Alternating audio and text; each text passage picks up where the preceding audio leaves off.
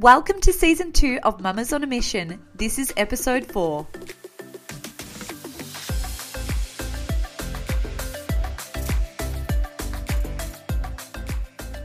Hey, hey, hey, I'm Holly, the Chief Mama of Motherhood Melbourne. I love bringing you Melbourne mums that are in mission mode. And I have to say, the feedback about season two has been incredible. I chat with a different mum each week. So if this is your first time here, woohoo, hello. You can go back to any episode and be entertained, informed, and inspired by kick ass local mums. And speaking of kick ass mums, I've got Lauren Owens here as my guest, and she's the owner of West Home. If you're thinking of buying, selling, building, or renovating your home, Lauren is the lady you need to meet. Oh, she had me in stitches, especially when she shares a random fun fact about herself. But more importantly, she drops golden nuggets of advice about top tips for buying a family home, how to play the game when it comes to buying, and finding the right real estate agent when you're selling. Then we chat all about renos, key considerations, and real life reno horror stories. Lauren is on a mission to equip women with the information and educational tools to go into buying, selling, building, and renovating with confidence. So let's start with Lauren telling us about life before she became the founder of West Home. Let's meet Lauren.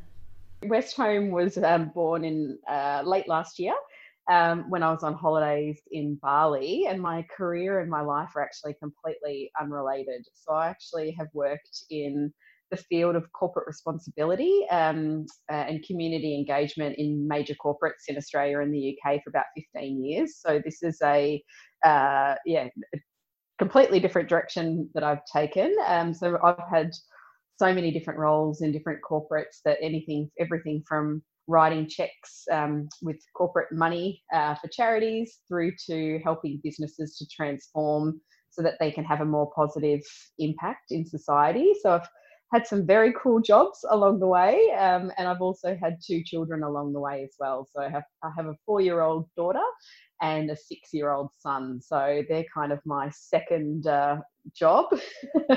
and West Home is um, a passion project for me and a bit of a side hustle. So I'm keeping pretty busy. Yeah, sounds like it. So, uh, yeah, very interesting sort of background. And then, how did West Home come about? So, can you explain a little bit more about what it is and why you started it? Yeah, sure. So, when I was in Bali, I had some very rare downtime from the kids. I started to just jot down everything that I'd learnt over many years of being obsessed with all things property and renovation and interior design. Um, and in the last couple of years in particular, I've had a lot of um, conversations and investigated quite hard into the area of um, renovation and new building. Um, I've done quite a lot of work renovating my own home and redecorating it, and was in a bit of a, a process of buying and and selling myself. So there was just so much information that I acquired over the last couple of years. And I'd have these conversations with people. I'd always find myself in a work chat or a social situation talking about the real estate market and property and renovations. Like, I re- honestly think every conversation ended up um, landing in that in that space. So I just realized actually the more I was talking to people about what I'd learnt and all the conversations I'd had with architects and builders and interior designers and real estate agents, that a lot of the information I had was really valuable for people. And I just assumed a lot of it was common sense. But the more I started to, to chat it through with others, there was just so much that people didn't know. And it's obviously such an overwhelming space, whether it be buying and selling a home for the first time, perhaps, or entering into a process of a major renovation or building a new home, they're huge decisions, and people just feel really overwhelmed by that process. So I figured through the work that the conversations I've had and the kind of um, uh, information I've acquired over time, I thought I need to share this um, more broadly. So um, so West Home was born. Um, it's an online resource, so it's a, a website, but it's also um, I also have a very active social media account um, that pumps out a lot of inspiration and um, a lot of content to open people's eyes to the what the process might look like and just prepare them as they enter it. So, kind of my my um, premise is to um, help build people's confidence to enter the process of buying and selling, renovating, or building um, with their eyes wide open and knowing um, where to start with asking some of the key questions that they'll need to know throughout. So it's particularly targeted towards women who are taking more and more of a lead um, in the household on things like buying a new property or overseeing a renovation. That was definitely the case in my former relationship. And the reality is, there is uh, it is a very male dominated industry. So a lot of women um, can be made to feel, sadly, it is um, the reality, made to feel um, uncomfortable, um, ill informed, silly, uh, like they're asking stupid questions. Um, I've always been the sort of person that loved asking a stupid question. So I think that, that that's the sort of information that I'm sharing. It's those basics so that you can enter into those conversations and for women to feel empowered to have those conversations with tradespeople or agents and just feel a little bit more confident going into it. So so that's West Home. It's um, along the way as well. I'm sharing lots of homes in the inner west that are up for sale.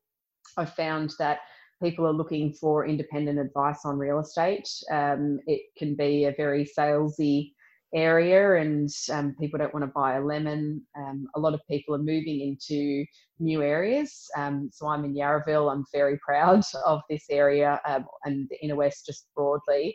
So I'm sharing the sorts of properties that are coming on the market that are good properties or that provide inspiration for people or are in good areas. Really, just giving people um, some independent advice while they're um, in the market looking for their next home. Oh, wow. This sounds so fantastic.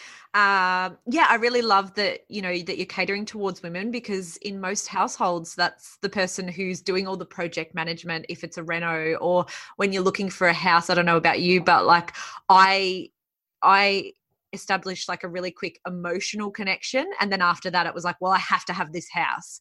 Uh, whereas i felt like with my hubby his approach was so different. Um, so then i guess when we were working with the real estate agent i'm like you have to speak with them because i just literally will be like i want this house i don't care uh, yeah so really interesting um, you know the what what you've actually set up and the resources that are available. I love that.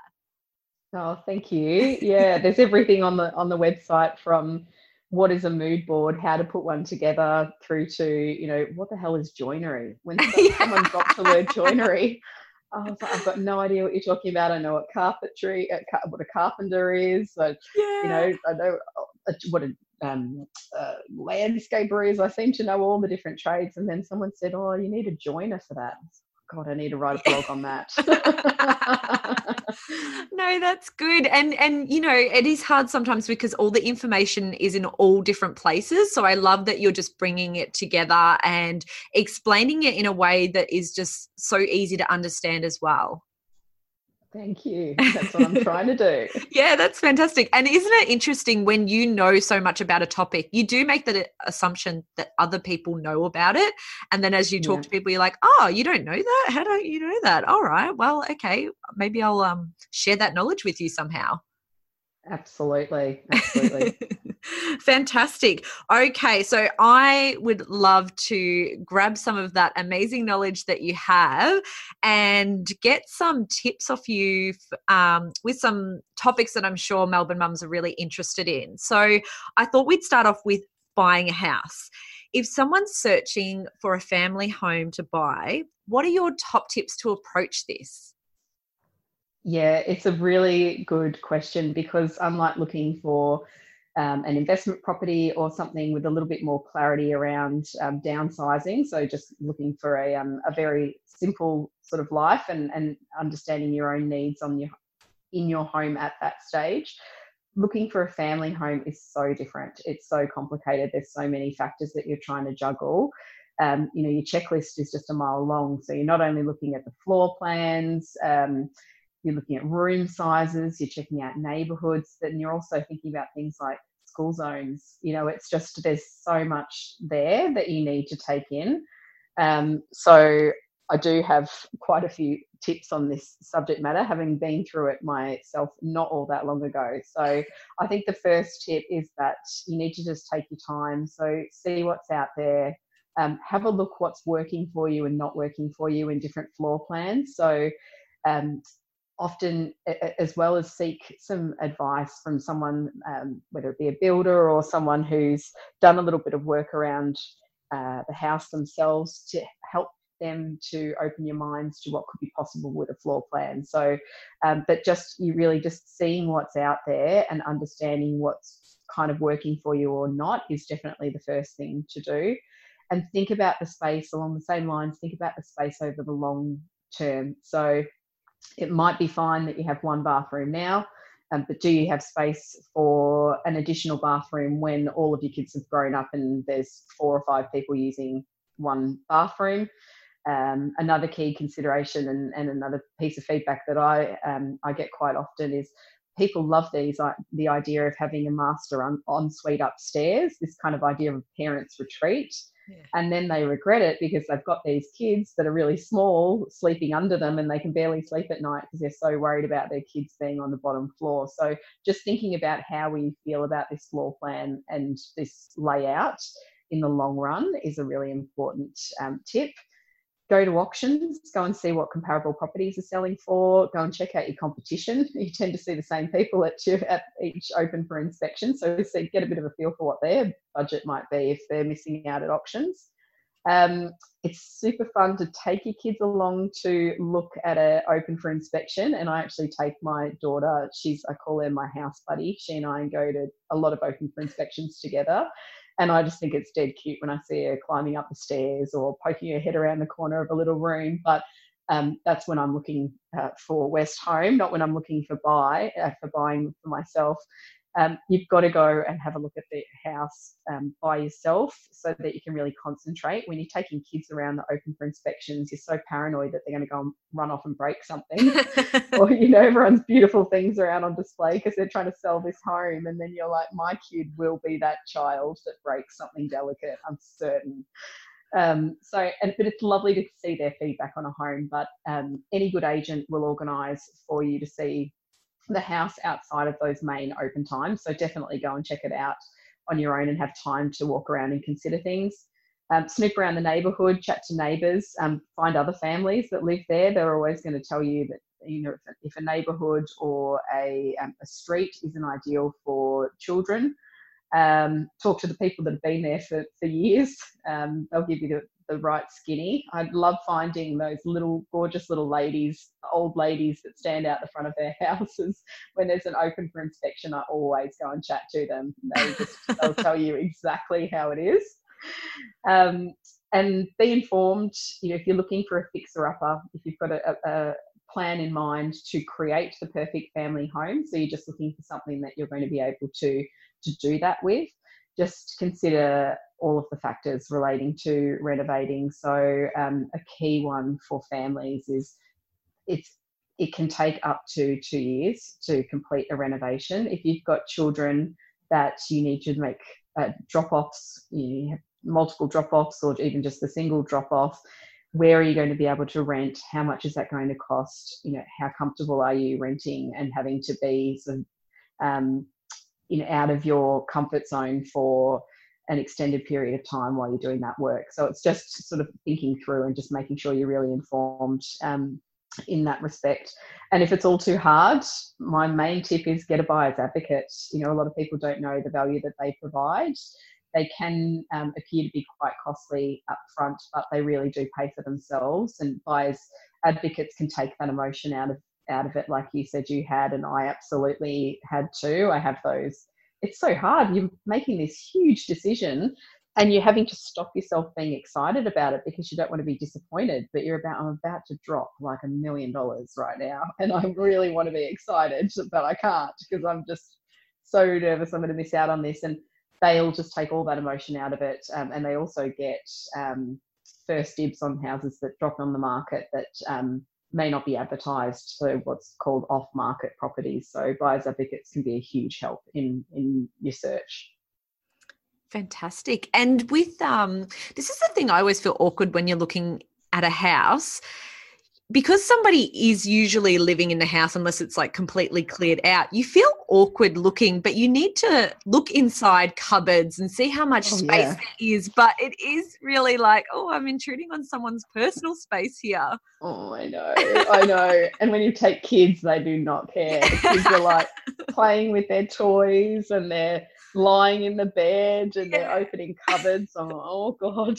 but you do need to see all those things because I guess you're buying the house as it is, and Yeah. you need to see is there any surprises that they're covering up or anything you know Yeah. behind furniture. Like if you move it, you want to see that that's there because you know you don't want to get stung at the end. I think there's some crazy stat like people spend 15 minutes buying a family or buying a house, buying a property. You just you just don't look at it. You go in, you you know you make spend so little time making such a big Mm. decision and you don't often see those things that you really need to see and that's where the value of having a building inspector coming through and giving you particularly for um, weatherboard type houses you know getting them to look at it structurally for you um, and pointing out some of the more costlier things that might need to be done just so you can bear it in mind um, but yeah someone that can just give you a little bit of uh, perspective on it because you can easily be like, oh my god, I love the bench tops, and you're like, the kitchen is just on a like 70 degree slope, and you know, there's a, yeah. there's a huge crack that's appearing in the um in the be- kids' bedroom, but like I'm bloody loving those splashback tiles. we get blinded by all the bling, don't we? a little bit. totally. yeah so it is good to bring someone else in and you can bring the builder in um, even after you've sort of put uh, that deposit down it can be on condition of a building inspection is that correct uh, if it's being um, in the current market, there are a lot more options available to Okay. buyers. So if you were bidding That's at auction before.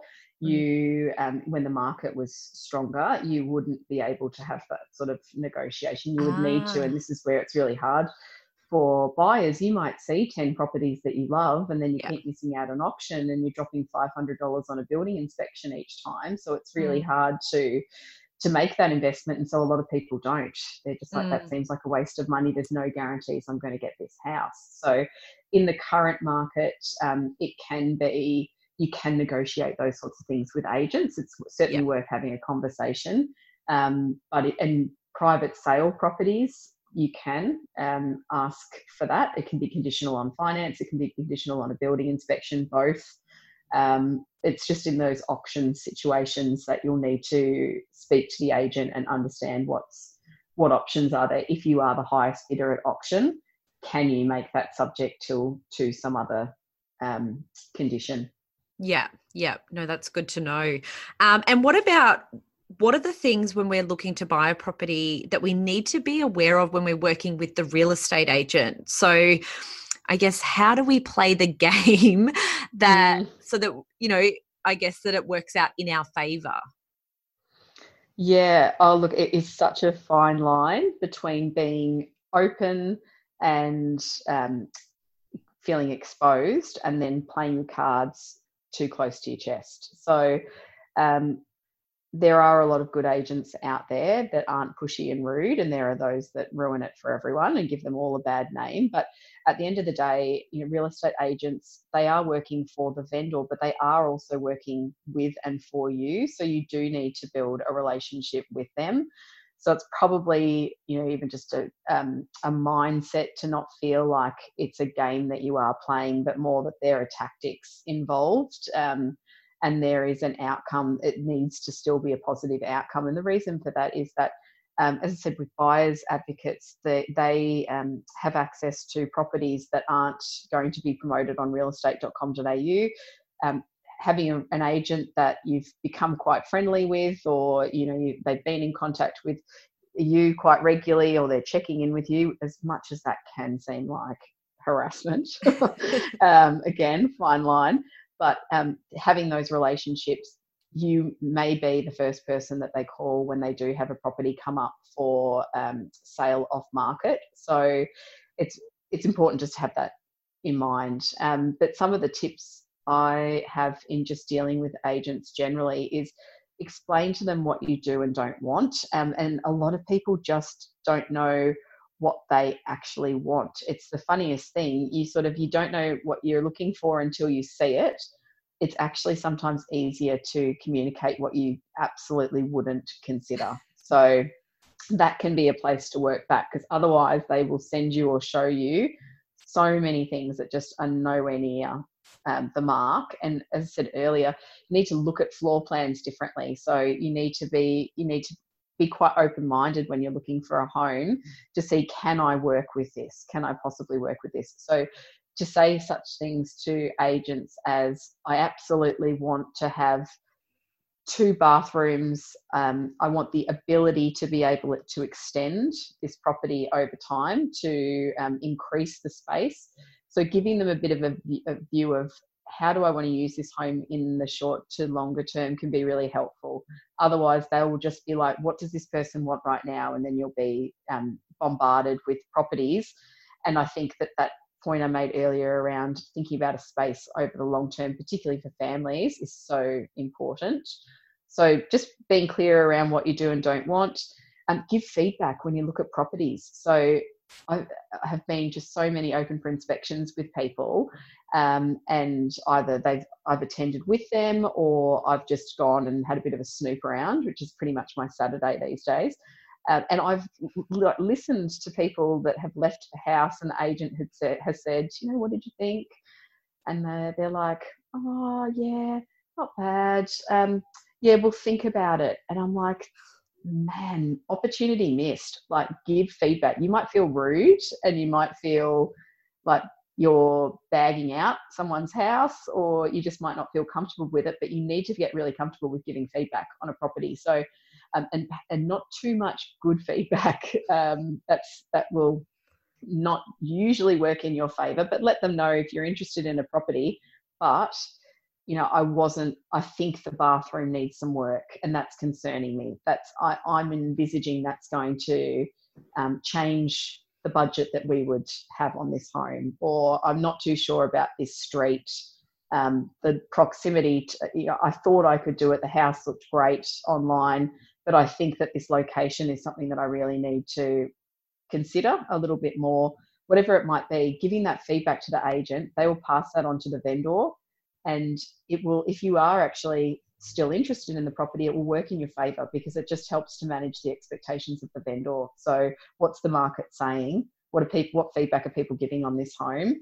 So that they don't think that it's worth 1.5 and you're going nah i've gone through and i'm going to be dropping 10k in each room so i'm i'm not willing to pay any more than 1.2 so um, so i think just yeah providing that feedback in terms of price, it's always a tricky one because you kind of want to give an agent an idea of what your budget is, but you don't want to give away the top end of your budget.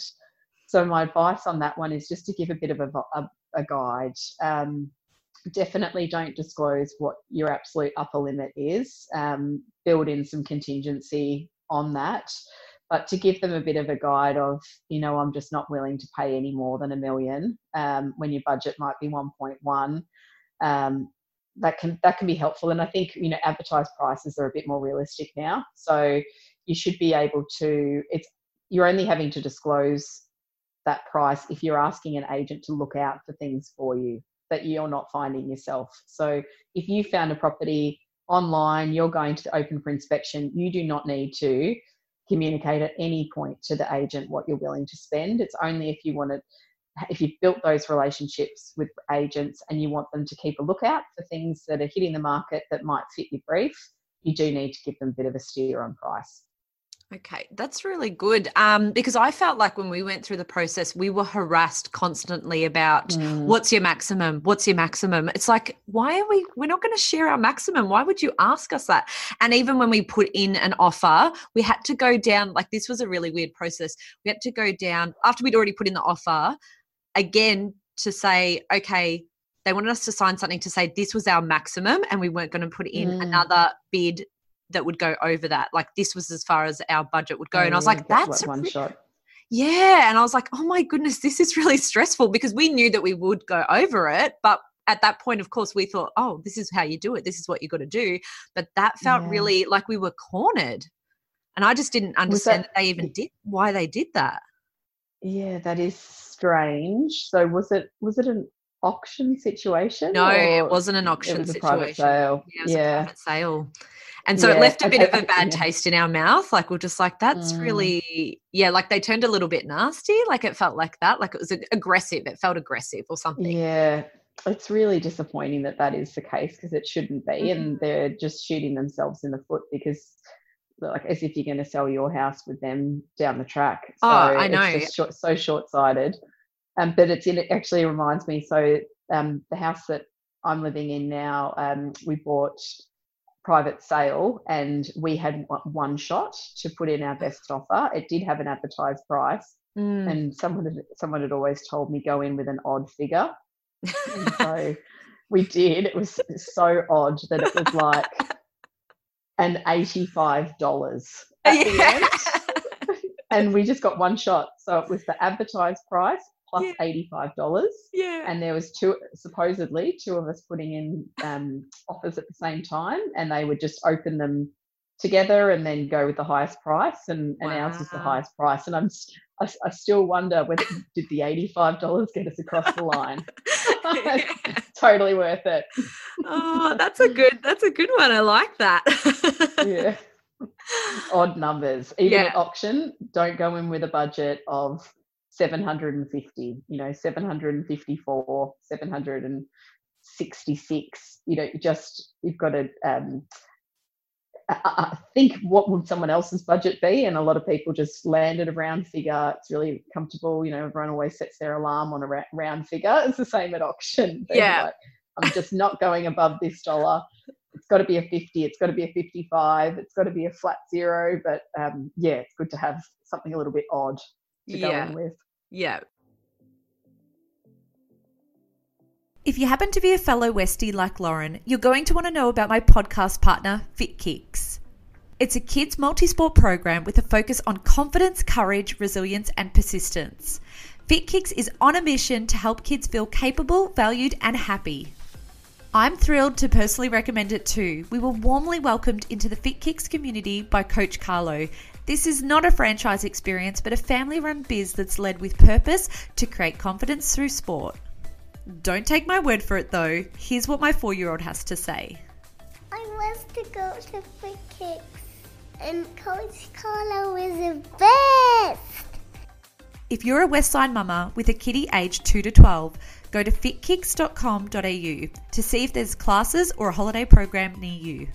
I've popped a link in the show notes so you can book in a free trial at FitKicks. Go FitKicks! Do you do you find it interesting to watch auctions? I find it so stressful. Like we're not it's not even me bidding and i'm just like i'm so stressed yeah. for these people. Yes absolutely. And i also I, I cringe sometimes and want to jump in when i see them not playing it the way that they should. You know they sit on their hands or at the wrong time or you know they act all standoffish and I'm like, you need to accelerate now. You need to like, you know, do some knockout bids here. So it's it is there's a real art to um, auction bidding, that's for sure. Mm, absolutely. So, thank you for sharing all those tips around buying. If anyone's listening now and they're actually interested in selling their house, what are some of the steps to take in selecting a real estate agent? Because that can be quite overwhelming. There's so many out there. And what tips mm. do you have around working together to get that best outcome?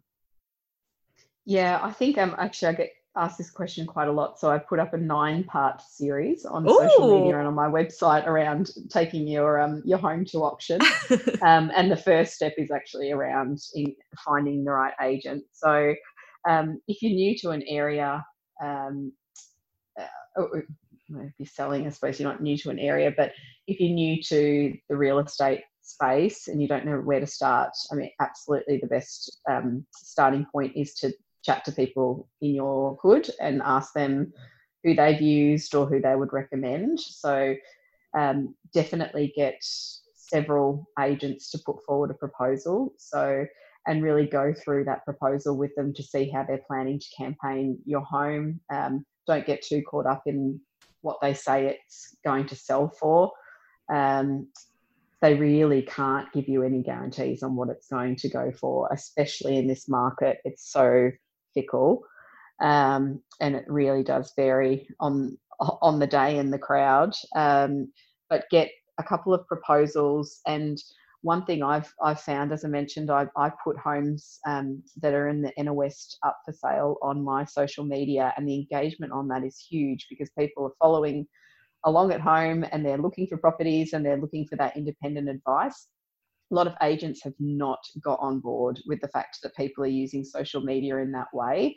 So that they're still quite old school and using traditional means like print and um, you know, realestate.com.au, domain.com.au. They're still valuable channels, but um, talking to your agent about what they're going to be doing in terms of a digital campaign um, a social campaign around your home is really important. Um, uh, each, I mean, you'll just get a feel for the right agent once you've met with a couple of them. Each agent and each agency will have their own style, and you just, it's whoever you're really feeling the most confident and comfortable with.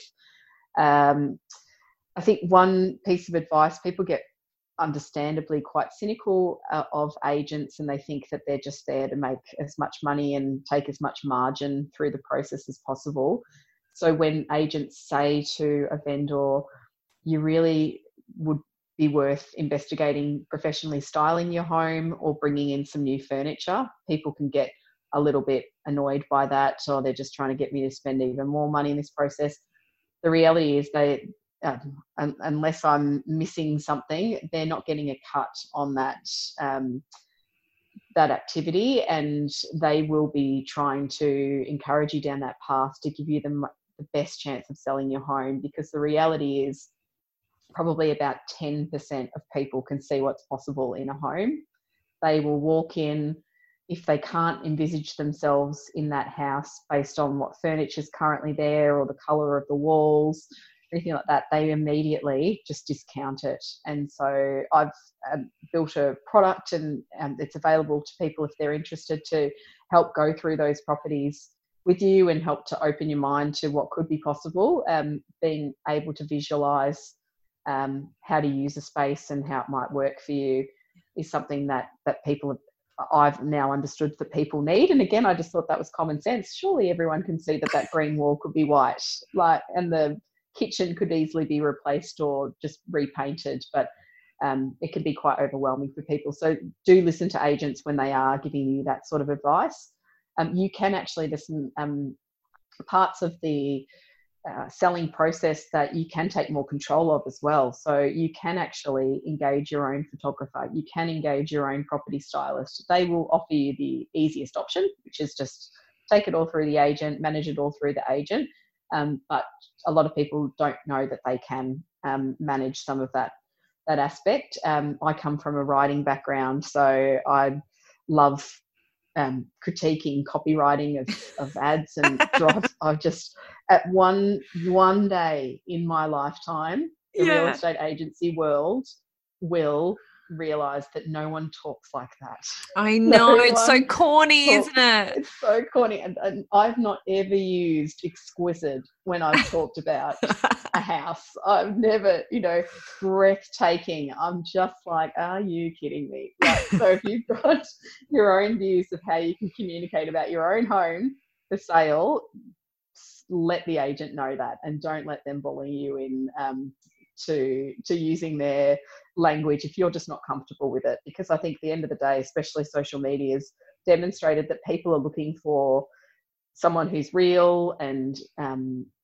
uh, uh, independent and honest and a lot of the the real estate world just doesn't jam with that at the moment so fingers crossed it'll all change and I'll be in there fighting fighting in the corner.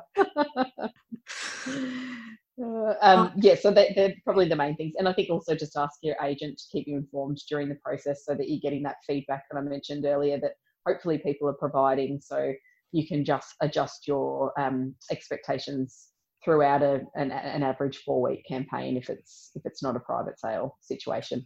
Mm. And if the relationship's not going well, or if they're not getting the results that I guess they promised or you had hoped for, would you suggest moving on then to someone else? or sticking it out and just giving them the opportunity? Mm, it's really tricky. It's so case by case. Yeah. Um, what I, the one thing that I would say is that houses start to smell um, if they're with an agent for a significant period of time. So there's one recently that sold in Seddon that was up last year, I think, or if it wasn't last year, it was earlier this year for sale with one agent, and it just lurked for months and months and months. And then recently it changed agents and their campaign was really strong. And um, to, although to be fair, I didn't follow the first campaign all that closely, but I was very impressed by the second campaign because I'd seen it. I was like, that's a good street, that's a nice house. Why is that not selling? And the approach taken by the new agent was really good. And not only did it sell, but it like blew a record for this area in like the last couple of months while it's been so hard to sell a property. So mm. I think it, it can be worth seeing it out with an agent um, while it's already up um, and going through to auction. You will only it's it's just a judgment call. If you just feel like they have got no one interested in the property, they're not providing any feedback, they're you know pushing you into taking pre-offers that you feel like aren't reasonable, you know, I think you can have that conversation then. Um, and probably the least you'll lose is uh, the most you'll lose will be the marketing costs. Mm. Um, but I think it can be worth seeing it through. And if it doesn't sell, giving yourself a, a small window to give them one last shot at it, and then changing agents and looking at a new approach to campaigning it. So, yeah, yeah, it's it's such a difficult process. Mm. Yeah. No, so great tips around that. Thank you. And I want to talk about, I think this will be a really popular topic renovating. Yeah. it's become so big lately, and obviously thanks to so many reality TV shows. But it's yeah. great that women are really getting into the process as well. Um, so, for those who are listening, when it comes to renovating, what are the key considerations or questions we should be asking before we get started because we get very excited and we start doing the Pinterest boards. yes, of, you yeah. know, the after process when we want to style. But like, what about all those things before we even start? Yes. Oh my God. The list is long on this one. and I've written a lot of articles. So go to westhome.com.au yes, and have a little look first. Actually, um, there are a lot of real renovation stories on the site. So I find that some the first place to start would be to chat to others that have gone down this path already and what did they learn? What would they do differently? Everyone's got a piece of advice. So I would say, you know, first things first is to to chat to others um, and find out what their journey looks like.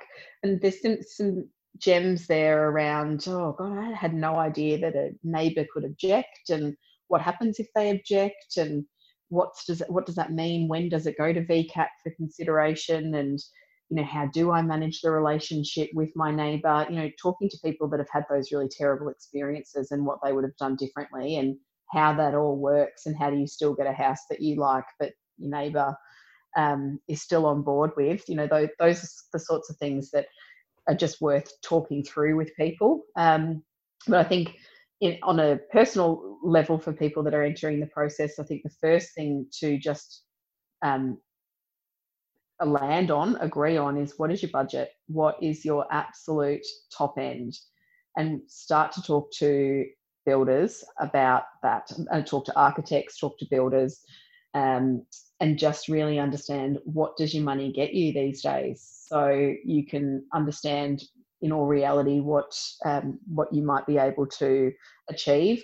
There are some guides that are, are out there around meter square a cost per meter square for renovating an existing home versus um, cost per meter square uh, creating an extension um, or adding on to the home so using those as a bit of a rough guide can be really helpful in you figuring out what your budget might be and then bouncing that around with some people. Um, time frame, as, mentioned earlier, it is absolutely the case that a renovation, particularly a major renovation, can take up to two years. If you have to, um, for areas like the inner west, there's a lot of heritage overlay requirements that require council input into.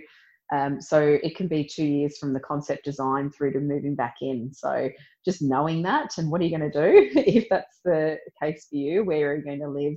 How expensive is that going to be? Is um, a really important consideration.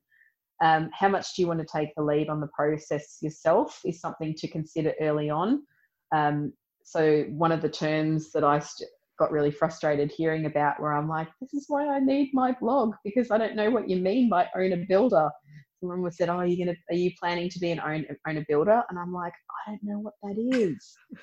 so I'm not sure. Um, so the, uh, the, two options you've got uh, is: Are you going to take the lead on the process, uh, majority lead on the process, and engage all the different trades along the way, um, which is an owner builder style approach, or will you engage a builder and they have their own um, network of trades that they'll bring in and they will organise all the scheduling and um, everything will just flow. They'll carry a lot of the liability and um, responsibilities when things go wrong. And own a builder, you're carrying a lot more of that yourself. And for a lot of people, it's quite easy to be become a owner builder. It's a bit of a tick box exercise to get that sort of um, status, if you will, but you're carrying a lot of a lot of um, responsibility and liability. So it's something to really consider and to challenge yourself on is the cost that I'm saving removing a builder um, really worth it? What if something goes wrong? And I think that the next point would be, you know, around familiarising yourself with the um, the general sequence and order of events. A builder will know what trade needs to come in how much earlier than the next one, particularly doing something like a bathroom renovation where it has to run like clockwork. You know, you've watched enough blocks to know what goes on there, but you've got yeah. you know to have a builder going to line everyone up and check everyone's work and make sure it's all okay for the next guy to come in or girl um, is just so much less stressful than trying to organise it yourself. But asking the questions, whichever way you go, but asking the questions on, okay, which trade comes in first, and then what happens, and then what happens, and then what happens, is really helpful to to do that and ask dumb questions along the way. If you don't feel comfortable and I, I, probably am one of these people too i bloody love a dumb question because i just feel like it just builds rapport immediately because you're like i know better than you. I don't i'm here to learn. I need to you know you're the expert. Um, but if probably a, a good piece of advice would be to try and find out if there's someone that you could ask those questions of that's not going to be your builder or not going to be your architect. So, which was the whole premise for me starting up West Home was, you know, what are those questions that you just need to ask and, and what do you need to know going into those initial conversations? And often you only find those by asking the people that um, you feel most comfortable with because you're not in, intending to have an ongoing relationship with them. So it's a bit cheeky, but look, everyone does it. So um, get multiple quotes. You know, don't just settle for one. The average is getting three quotes for any work that you're undertaking. Um, probably my last top tip on the renovation side of things, which is only one I've discovered in in recent um, times, is consider getting an interior designer involved in the process. So um, when I first heard about interior design, as much like architects, I thought, God, you know, they're for people with a lot of money. You know, that's not for me, and you know, they are quite costly up front. I would 100% use an architect, um, no question about it, and I would 94% use an interior designer. Um, I feel like there's still a little bit that I want to take control of, but um, I think they are worth their weight because they, you know, the reality of a renovation is there are so many decisions to be made. They're big decisions, they need to be made quickly, and they're decisions, particularly for women, you know, with an aesthetic sort of approach to the home. If you screw up a decision on oh, the tile, I'm really not comfortable with how the tile's going with the um, splashbacks or the, you know, the floor, the flooring and it just will be that one thing that just drives you insane and makes you so unhappy in this beautiful super expensive home. Having an interior designer that helps you through making those decisions and pre- presents an overall concept so that everything is um, complementary throughout the home can be so valuable. Plus little known fact is that they also get trade discounts um, so they they might charge you up front what sounds like a lot of money, but if you're factoring in the discounts that they can access for you on flooring and tiling and um, lighting uh, along the way, it can actually be you know worthwhile. So yeah, they're they're the key things I think you need to kind of wrap your head around before you you bring the tool out.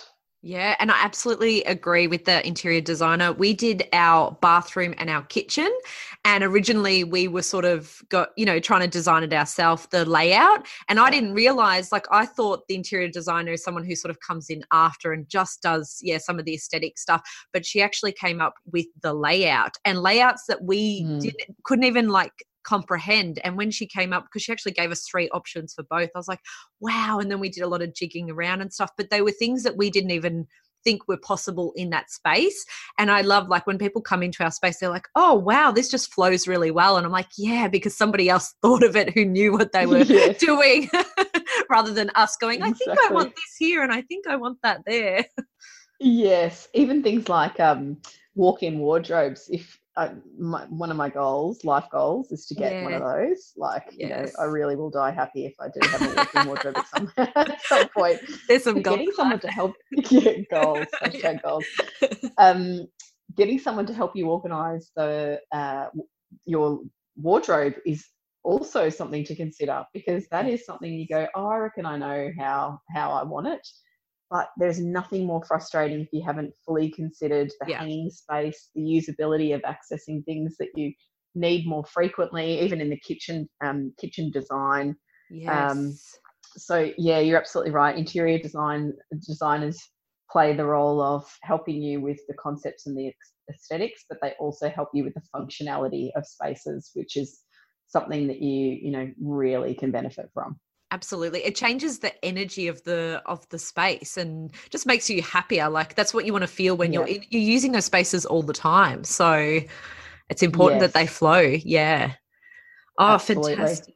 So i'd love to talk about do you have any renovation horror stories or or lessons? Or what are some things that typically do go wrong with people when they're trying to do their own renos or even if they're not if they're not doing the um, themselves but what what are some of the things that go wrong I think it's always, they always tend to come down to a miscommunication or a mismanagement of expectations. It's not being clear on um, what you expected something to look like, um, and not getting that in writing as well can just be um, a fatal mistake. So if you have made a decision, had a conversation with uh, something's changed along the way with a builder um, or an architect or a designer uh, or a tradesperson, getting that in writing can just save a lot of headaches down the track. And one of the greatest top tips that someone gave me, which I will absolutely do when I, I finally do get around to my major reno,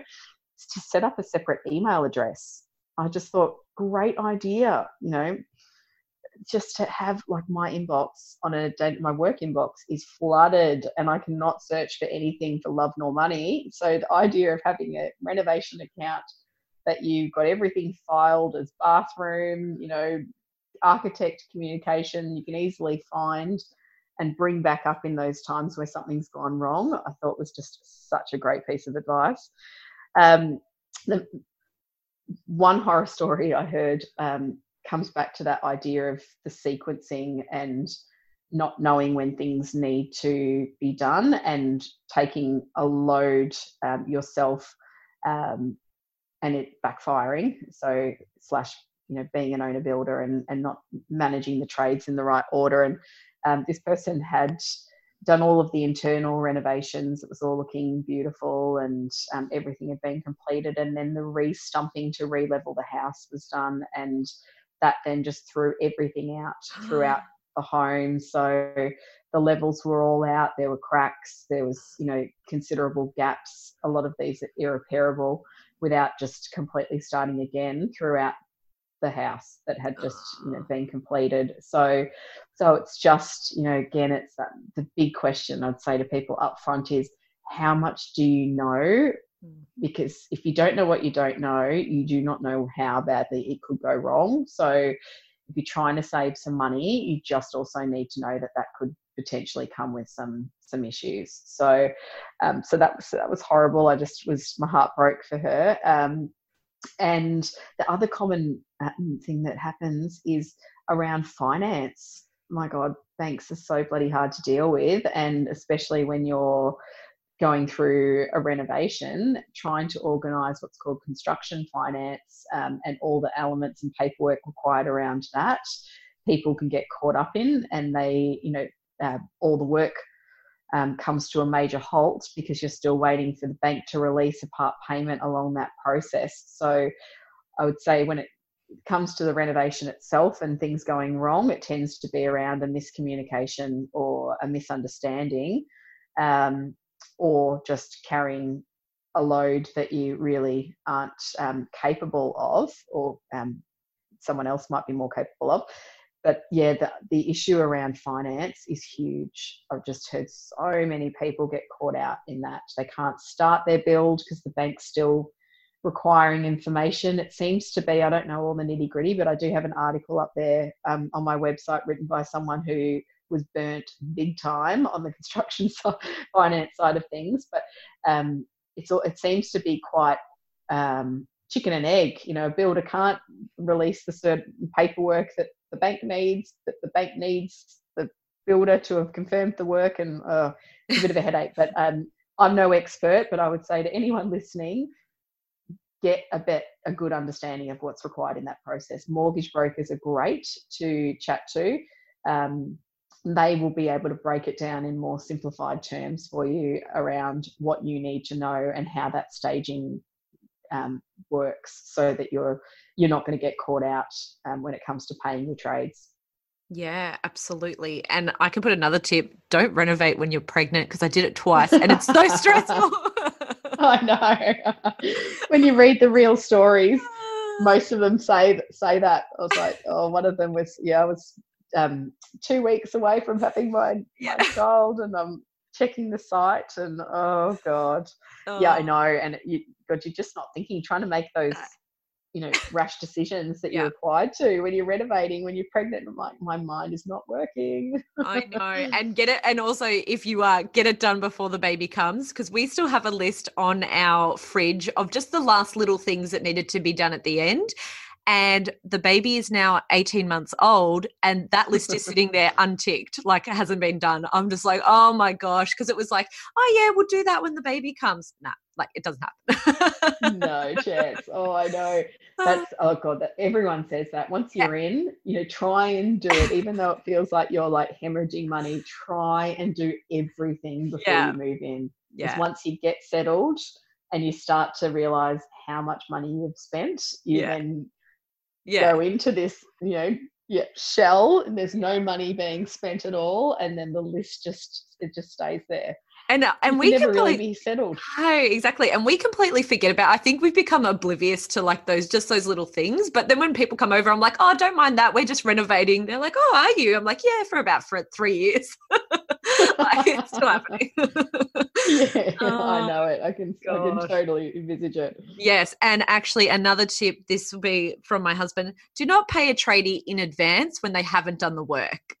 Mm, we got yeah. stung. I was like, why did you do that? We just got like the worst floor guy, and he was mm. so unmotivated to finish the job.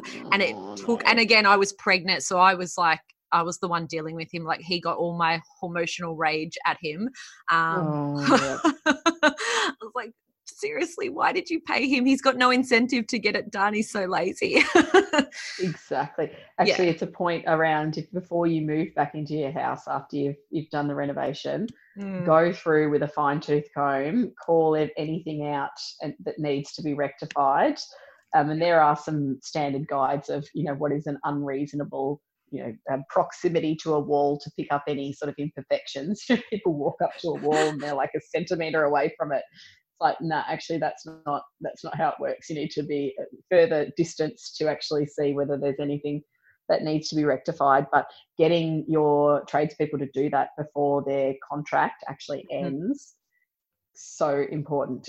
Don't think oh you know what? I just want to get back in there. I'll get in there we'll work our way through it because, as you say, there's no incentive for them to come back. Yeah. Um, yeah, so that's that is a great tip.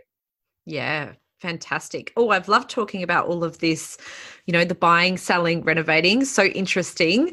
And I thought now we could move on to talking about motherhood.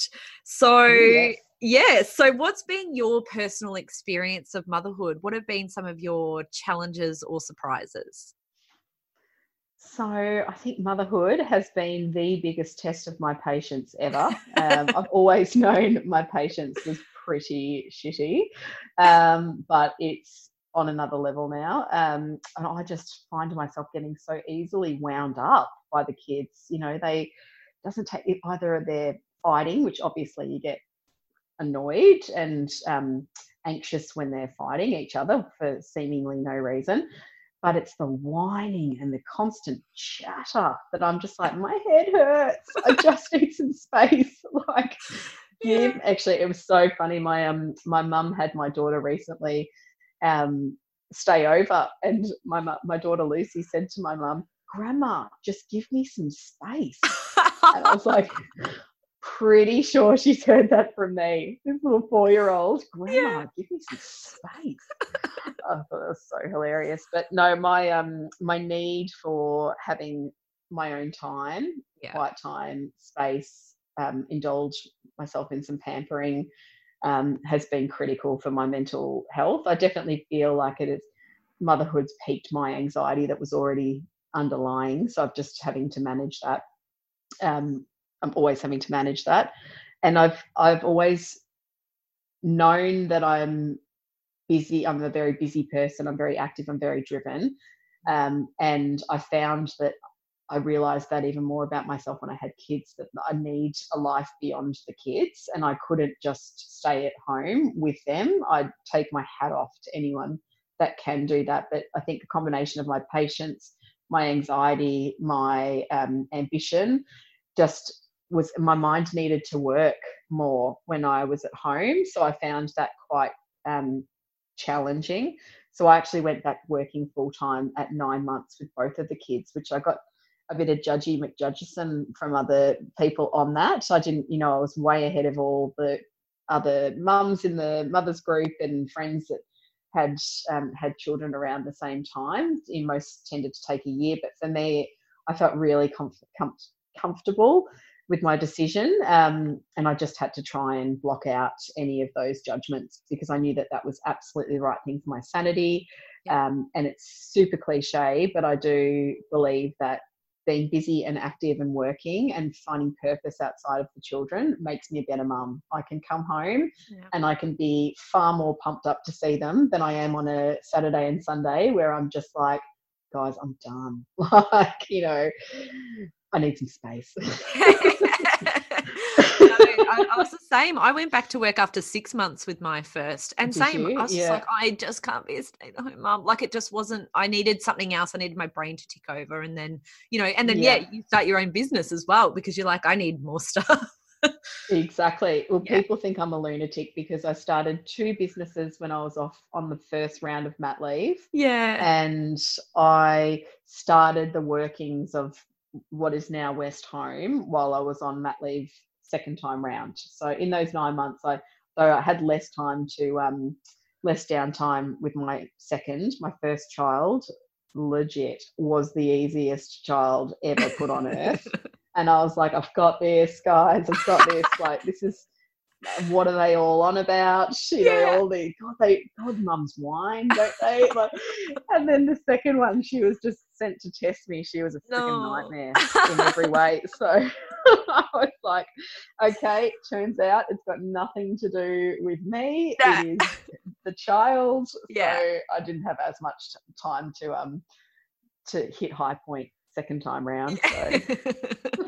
oh, I had the opposite. My first was the challenging one, and my second, he's a lot more chilled and you know goes with the flow. But yeah, I mm. was like, you were sent on this earth to test me. Like that's how you feel. You're like, yeah. I don't know what's worse. I feel I don't know whether it's better to have the difficult one first, because then do you Yeah, you the risk and almost don't wanna back have for a second. Yeah, yeah, yeah. I know. time I was like, if we get the same, I'm going to like cry. Um, no, love him and everything, but yeah, different Yeah. different relationship, different and yeah. And again, I thought it was me. I was like, is it me? I'm like, no, it's not me. It's Yeah. totally them. Yes, exactly. That's it. I agree. oh gosh. Um, and how old are your kids now?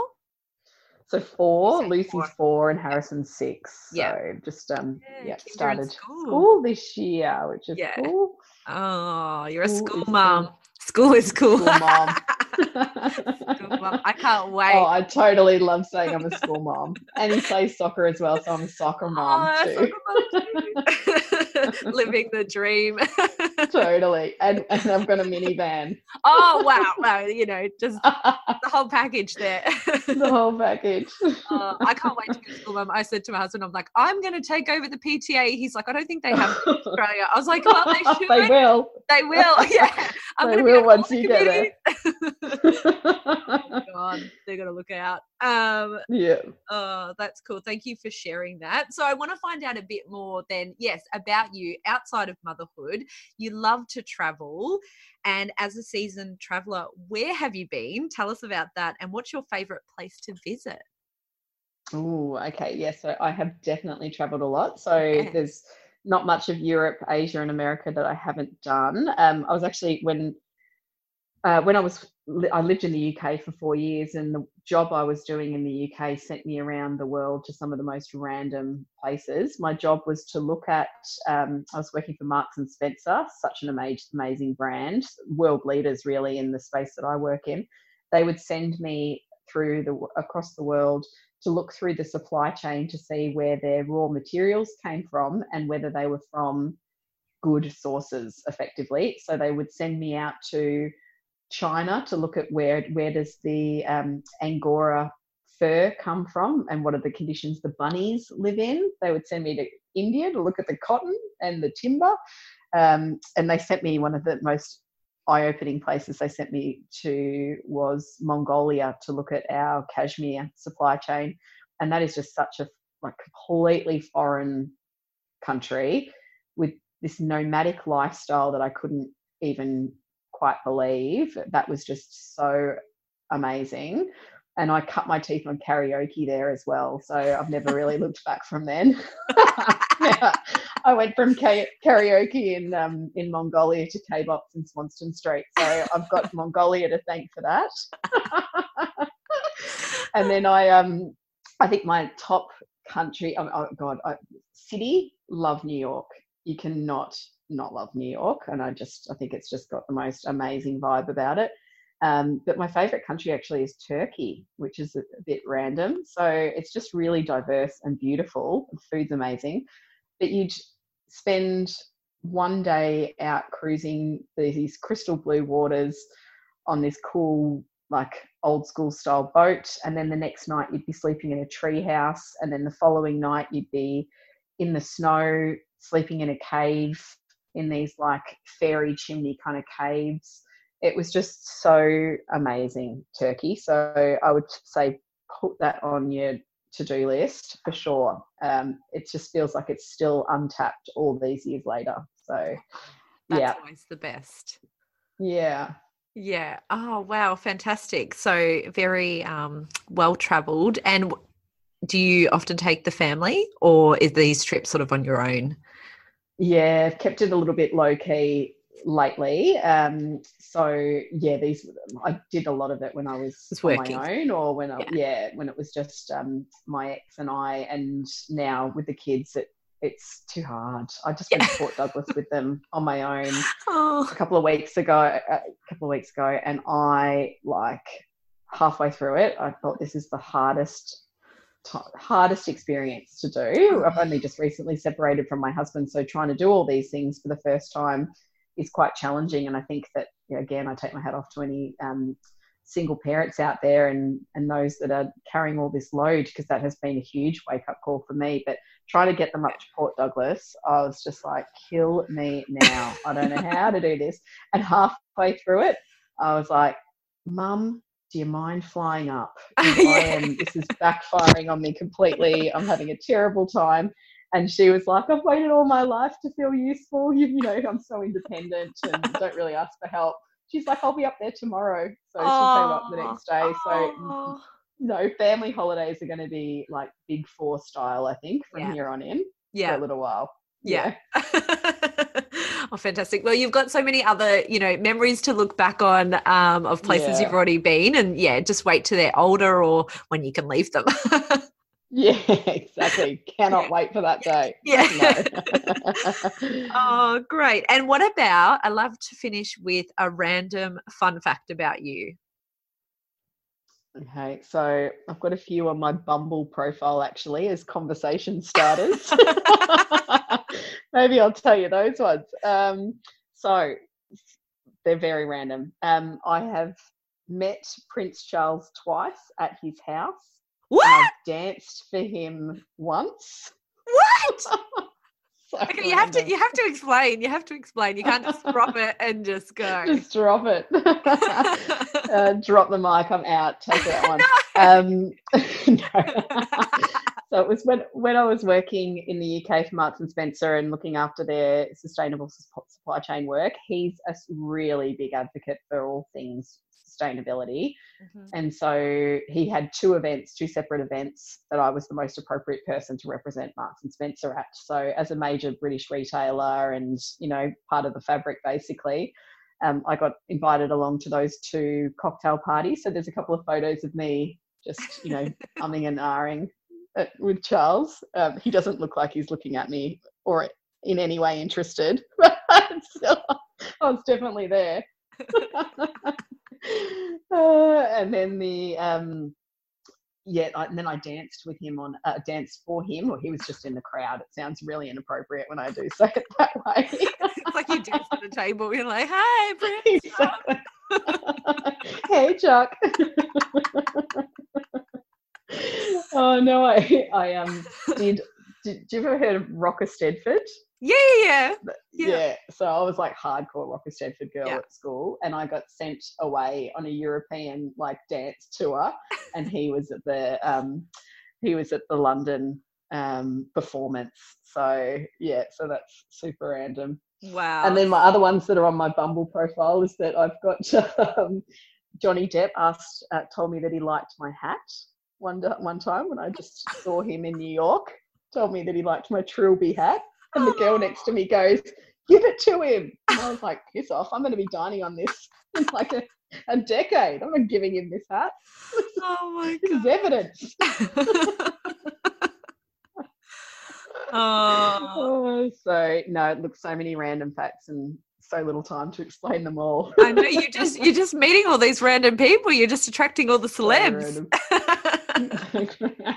exactly. Did you wear that hat like every day for a year? You're like Johnny Depp likes this hat. Oh, it is so faded and in tatters, but I wore it to every like music festival when I was at the beach.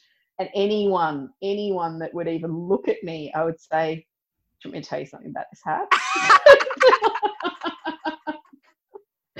Uh, so- but it's now it's it's not appropriate for me to wear it anymore. It's just embarrassing now. But and it like the the trilby phase has well and truly passed. But oh, I love it was my my line. It was always just a conversation starter at an awkward moment, yeah. meeting new people for the first time. Like got a little something to tell you. I think you should put the hat on and take a photo and put it on socials so we can see it after this Funnily- podcast. Actually, you do that. It is, funnily enough, it is. Um, there is a picture of me. Scroll my Instagram feed to Okay. find my um, a, a photo of me in a 1990s hat, early 2000s hat. That's the one. Oh, we'll go. We'll go and give you like a thumbs up emoji on there. Everyone, go find that photo. then we'll see how many people are listening. yeah, I know. All the way to the end. I know. I love it. That's so funny. I'll have to go look for it. Um, so great fun facts.